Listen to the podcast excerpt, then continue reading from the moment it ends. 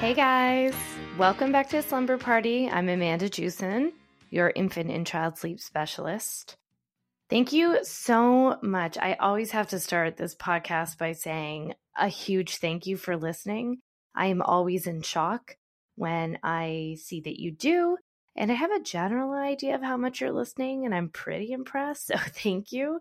Thank you for your reviews, your sharing, your tags on my Instagram. By the way, if you're not following me on social media, I talk a lot about this stuff on my social media at Baby's Best Sleep. So that's on Facebook and Instagram. I'm most active on Instagram. I have a Twitter account to, I guess, shout into the abyss of the internet. Some people listen, I think, or read, but mostly I'm on Instagram and I talk a lot about stuff that comes up in, with my own kids and and things that are pressing to clients. So, yes, but uh, I mean, I know how much you're sharing and reviewing. And I think as of the other day, I was number 37 out of 200 in kids and family for the top charts. So that's like, I'm wowed. Uh, and I hope it continues. A bit of it is, you know, hey, you have a new podcast and people are listening to it. And so all of a sudden that happens. And that's definitely going to help me right now but I'm going to take it. I'm going to take every last bit of it. So please continue to like and share with your friends if you like it and are finding value. Last week, I had a discovery call with a family, and it was with a dad. And the dad was like, I listened to your podcast and it was super helpful, and I've shared it. And honestly, that was such a big compliment. So thank you, that dad. I appreciate it. This is dad approved. You can share this with the dads in your life if you're not already listening. I feel like I'm pretty gender friendly, right? Or parent. I don't even I mean, we're we're getting into a new world, guys. Lots of moms and dads. We have two dad families, we have two mom families. Listen, if you're a parent, if you have kids, if you have a tiny human at your house that doesn't sleep, I'm for you and I love you. I think that's especially important to say during these crazy times where people are kind of crazy. And it's Pride Month. So I love all you. I don't know how we got on, onto that, but I feel like it's a bit important to say. Okay, so this week, this week's question um, actually came from my Instagram. I've had several variations of this, but I'm going to open it here. Okay, this one comes from Jenny. Hey, Amanda, thanks for the podcast. I'm really digging it. Can you work your magic and fix my kid's 27 minute nap? I'm sick of this shit. Thanks, Jenny. it doesn't get any more direct than that.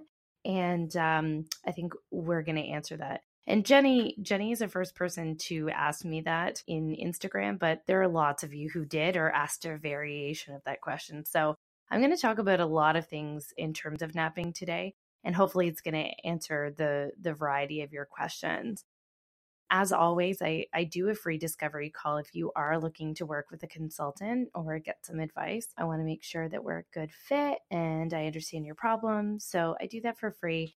And you can do that at www.babiesbestsleep.com slash 15 mins, M-I-N-S. I will link to that in the podcast notes as well. If you if you want to talk about uh, working with a consultant, if I'm telling you all these things, this is essentially the advice I would give you in a call anyway. And so if you try it and it's not working, chances are there's something else going on, and uh, working with a consultant will help. So, Jenny, we're going to answer your question this week. And, you know, even in my work with my clients every day, I actually have in big, bold letters in every single plan that I write that naps are the worst. They are the worst for everyone and I'll tell you why. So I, I'm kind of always talking about, you know, the science behind why your kid is is sleeping well or not sleeping well. And this one has a good scientific reason as well. Essentially, we're asking our bodies to ignore their biology. So at night, when it's dark, you know, for most people, it, we are starting to feel a little bit tired. So, any of you who have, you know, older kids or more than one kid and you have a toddler and it's getting to be about six or seven, we're kind of like, oh my God, just please go to bed, let it be bedtime because I'm exhausted. And I know I'm supposed to be entertaining you, but it is 6:30 p.m. and you're shouting at me about puzzle pieces and I don't have it in me. So that is a natural lull. And it's an indication that we have some sort of melatonin production starting. And melatonin, talked about this before, nature's a little sedative, gives us a little spritz spritz of uh, melatonin. We feel tired, and night sleep is so easy. Uh, we sleep super long stretches. We connect our sleep cycles re- really regularly. If you don't know what I'm talking about in terms of sleep cycles, you should listen to episode one of this podcast about the four month sleep regression because I talk all about what's going on. But night sleep, we can totally connect our sleep, sleep cycles easily. And then early in the morning, our body stops producing that hormone, that melatonin, and starts giving us all the stress hormones we need to wake up. So it's a little combination of a couple things. So those stress hormones, don't let that scare you. Uh, we're talking about physical stress to kind of keep us alert and aware. That's all healthy and good. We all have it. And then that continues throughout the day to keep us alert and aware. Combine that so we have a lack of melatonin and we have sunlight outside. And especially now, if you're listening to this in the springtime in Canada, we got lots of sunlight, which is why all your kids are waking up so early. That's your problem. Listen to last week's episode. But essentially, it makes it really hard for kids to want to fall asleep. Our babies are people. We're having fun. They know what's going on. They have FOMO they like you, you're so cool. And then you say, okay, go into this room and not be with me for a little while. I, I mean, I get it. I understand their protest. So generally, I hear when people are talking about their crap naps, like Jenny, they're talking about a 27 minute nap or like a 35 minute nap. Generally, if your if your baby is crap napping, you know exactly what their their time is, right? So with most clients, when I work with them, they're like, get me over a 27 minute and 45 second nap. Um, they know. And so generally that time represents a sleep cycle. And their sleep cycles are a little bit shorter during the day. But for most babies who are napping longer than that time, you know, 30 to 40 minutes, that is a really good indication that that baby is able to connect a sleep cycle. So that means shifting from one sleep cycle to the next, connecting that and sustaining a nap.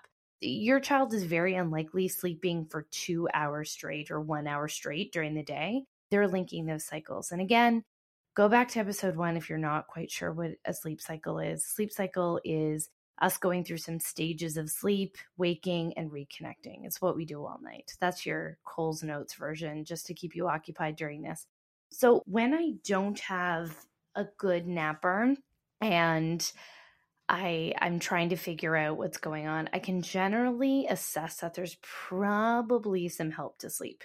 So, you know, if you are helping your child to sleep in any way, whatever that looks for you, rocking, nursing, um, etc. And again, let's go back to my big disclaimer. I'm not against those things, and I'm not saying those things are wrong.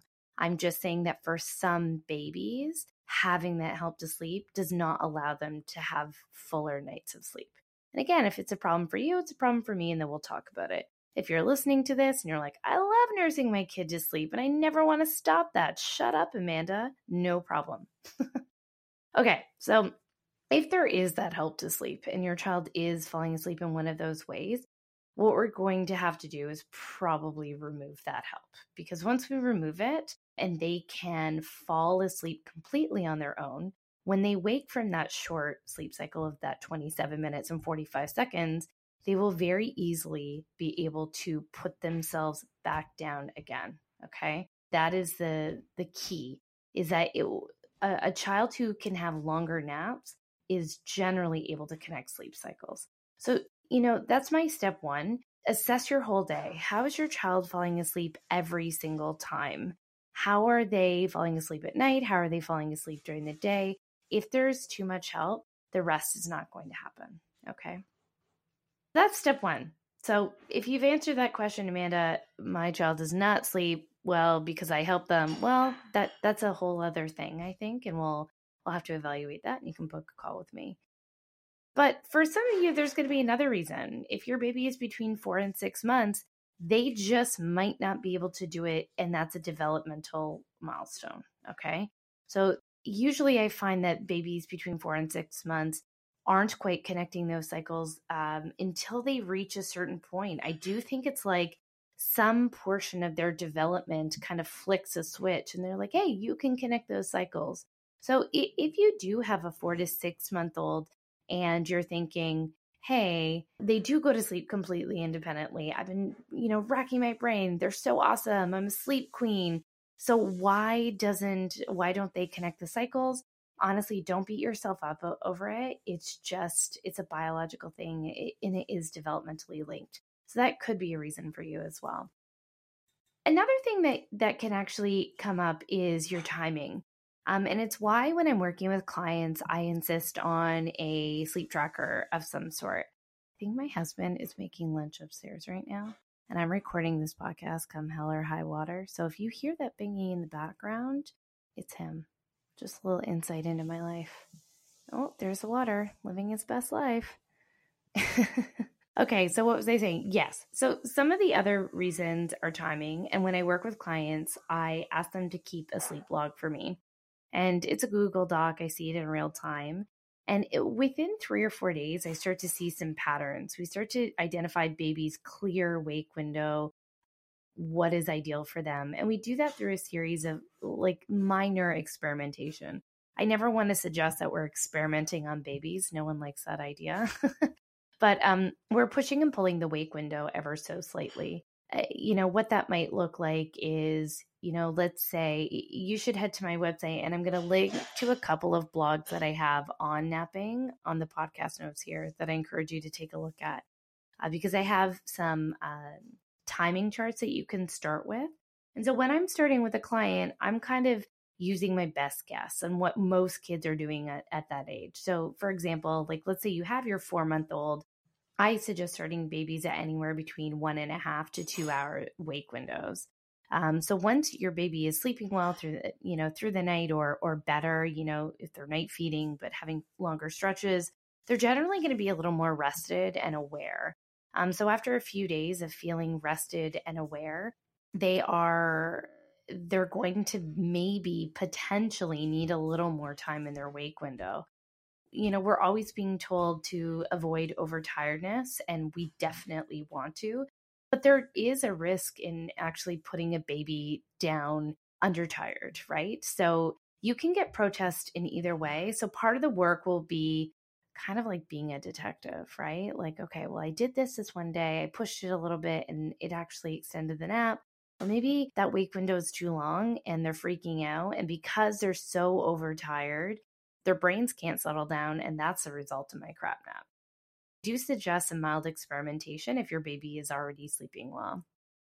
So definitely your um, your wake windows are are going to play a part in there. So go to my blog, check out the times for that. Make sure they're not under or overtired. Yeah, you know there are some very basic things that can also disrupt sleep that we think are not a big deal, right? So you know I like to talk about darkness.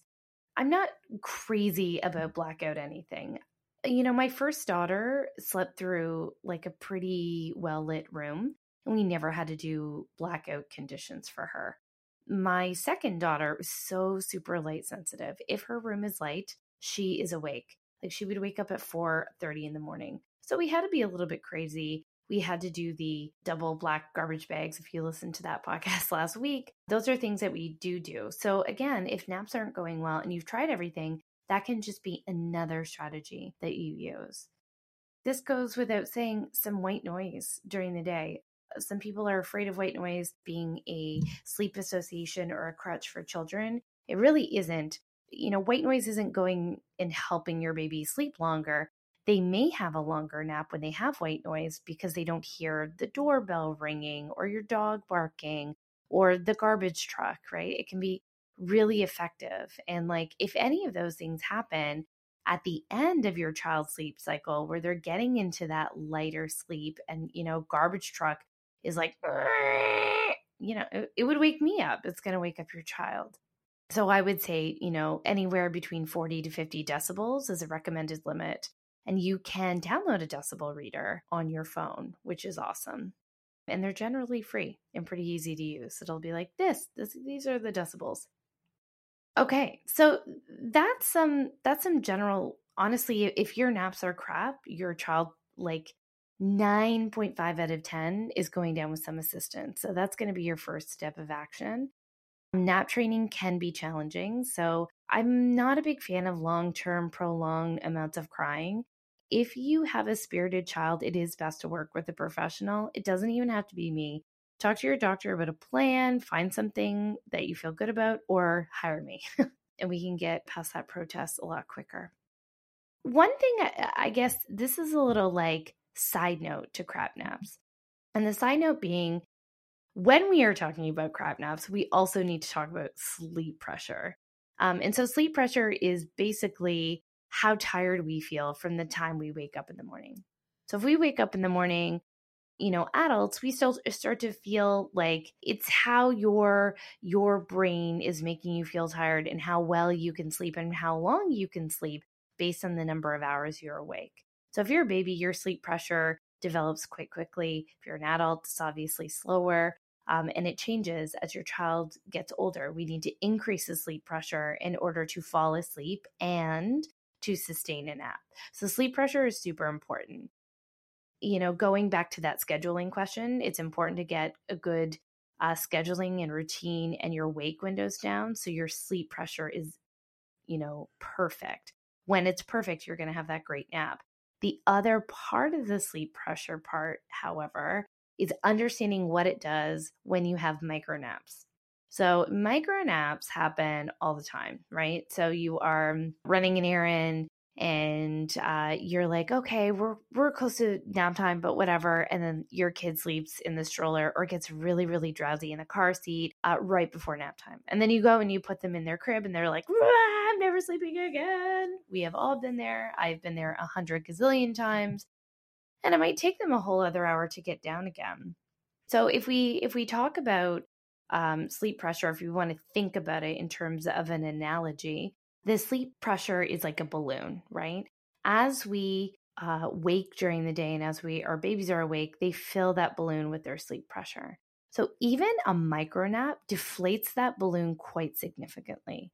So when we look at that balloon again, we have a semi deflated balloon that we're asking to perform like a full inflated balloon. Are you following me here? So, what I'm saying is if your child has micro nap, or even if they've had a crap nap, our assumption is like, okay, just go to bed. Like, that wasn't a good enough nap. You have to be tired. You're still tired. But realistically, that's deflated a lot of their sleep pressure. It'll be very, very hard for them to fall back to sleep. So, you know, if you've had a micro nap, give your child up to one hour to build up that pressure again to be able to fall asleep again. And if your child has had a, a crap nap, you know, they've had their 27 minute nap, don't kill yourself trying to get that baby back to sleep. Okay. Try for maybe 10 minutes. You can do some shushing, you can pat, depending on what sort of thing you're doing.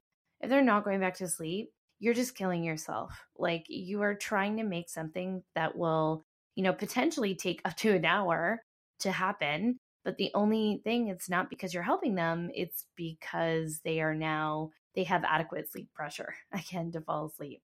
So, you know, naps can be quite complicated, as I'm sure this is starting to sound, which is why it's great to work with a professional on naps. But uh, essentially, you know, if your child has a micro nap, you might need to give them a little more time to build up that sleep pressure. And my big thing is if your child has a short nap, do not kill yourself trying to make it and don't feel tempted to supremely shorten their next wake window. You might want to shorten their wake window by 15 to 30 minutes or have it on the lower end of what they're able to do. But any more than that is just going to result in another crap nap because they don't have enough sleep pressure built up to sustain the nap. It's very, very, very complicated. I'm sure we've all, well, I mean, I've been there. I remember with my first being like, okay, you know, this is not enough sleep. The internet tells me you need an hour of sleep every single time. You've only slept for 20 minutes. I'm going to spend the next hour doing whatever it takes to get you back to sleep so you can sleep for another 20 minutes. And it's fucking maddening. Pardon my French. No pardon. I actually marked this as explicit. So it is what it is. But don't make yourself crazy about it. Okay. Make that promise to yourself. What I would suggest is if you're not ready to do this work or you want to say, you know, screw you, Amanda, I don't want to do anything like this. Try to find ways to nap where you're getting something out of it. So, nap on the go, go get a coffee, go to Starbucks, you know, go walk around the mall, go sit in indigo while you read a book, you know, like do something for yourself. If you're going to be working for that nap and you want your kid to get that nap, go ahead and do it. Like even with my clients, I just say, look, let's do the last nap on the go so you don't go crazy. I really I suggest that for you as well. Do something for you if your if your kid can't do something for you, okay? All right, guys, that is your crap nap story. Please keep your questions coming. You can message me on my Instagram page at Baby's Best Sleep. You can email me at amanda at babysbestsleep.com. I love your emails. I've got some such cool questions. And I actually have uh, a great list of experts that I'm connected with that I can help um, solve, you know, in addition to your sleep problems, some of the other concerns that you might be having revolving sleep. So that's coming up. Lots of fun stuff, lots of cool guests, lots of things in the pot. I'm super excited. If you can, allow me one more moment to be thirsty. Please share, subscribe, and review the podcast if you like it um, and you want to see it going and extend, those all make that happen. So thank you so much, everyone. I hope your naps get better tomorrow. And if they don't, this podcast, again, just enough crap nap time. This is 23 minutes and four seconds thus far. If your kid is waking up, listen to you. You've just listened to this podcast. You're going to be on it. Thanks again, everyone. Have a good one. Bye.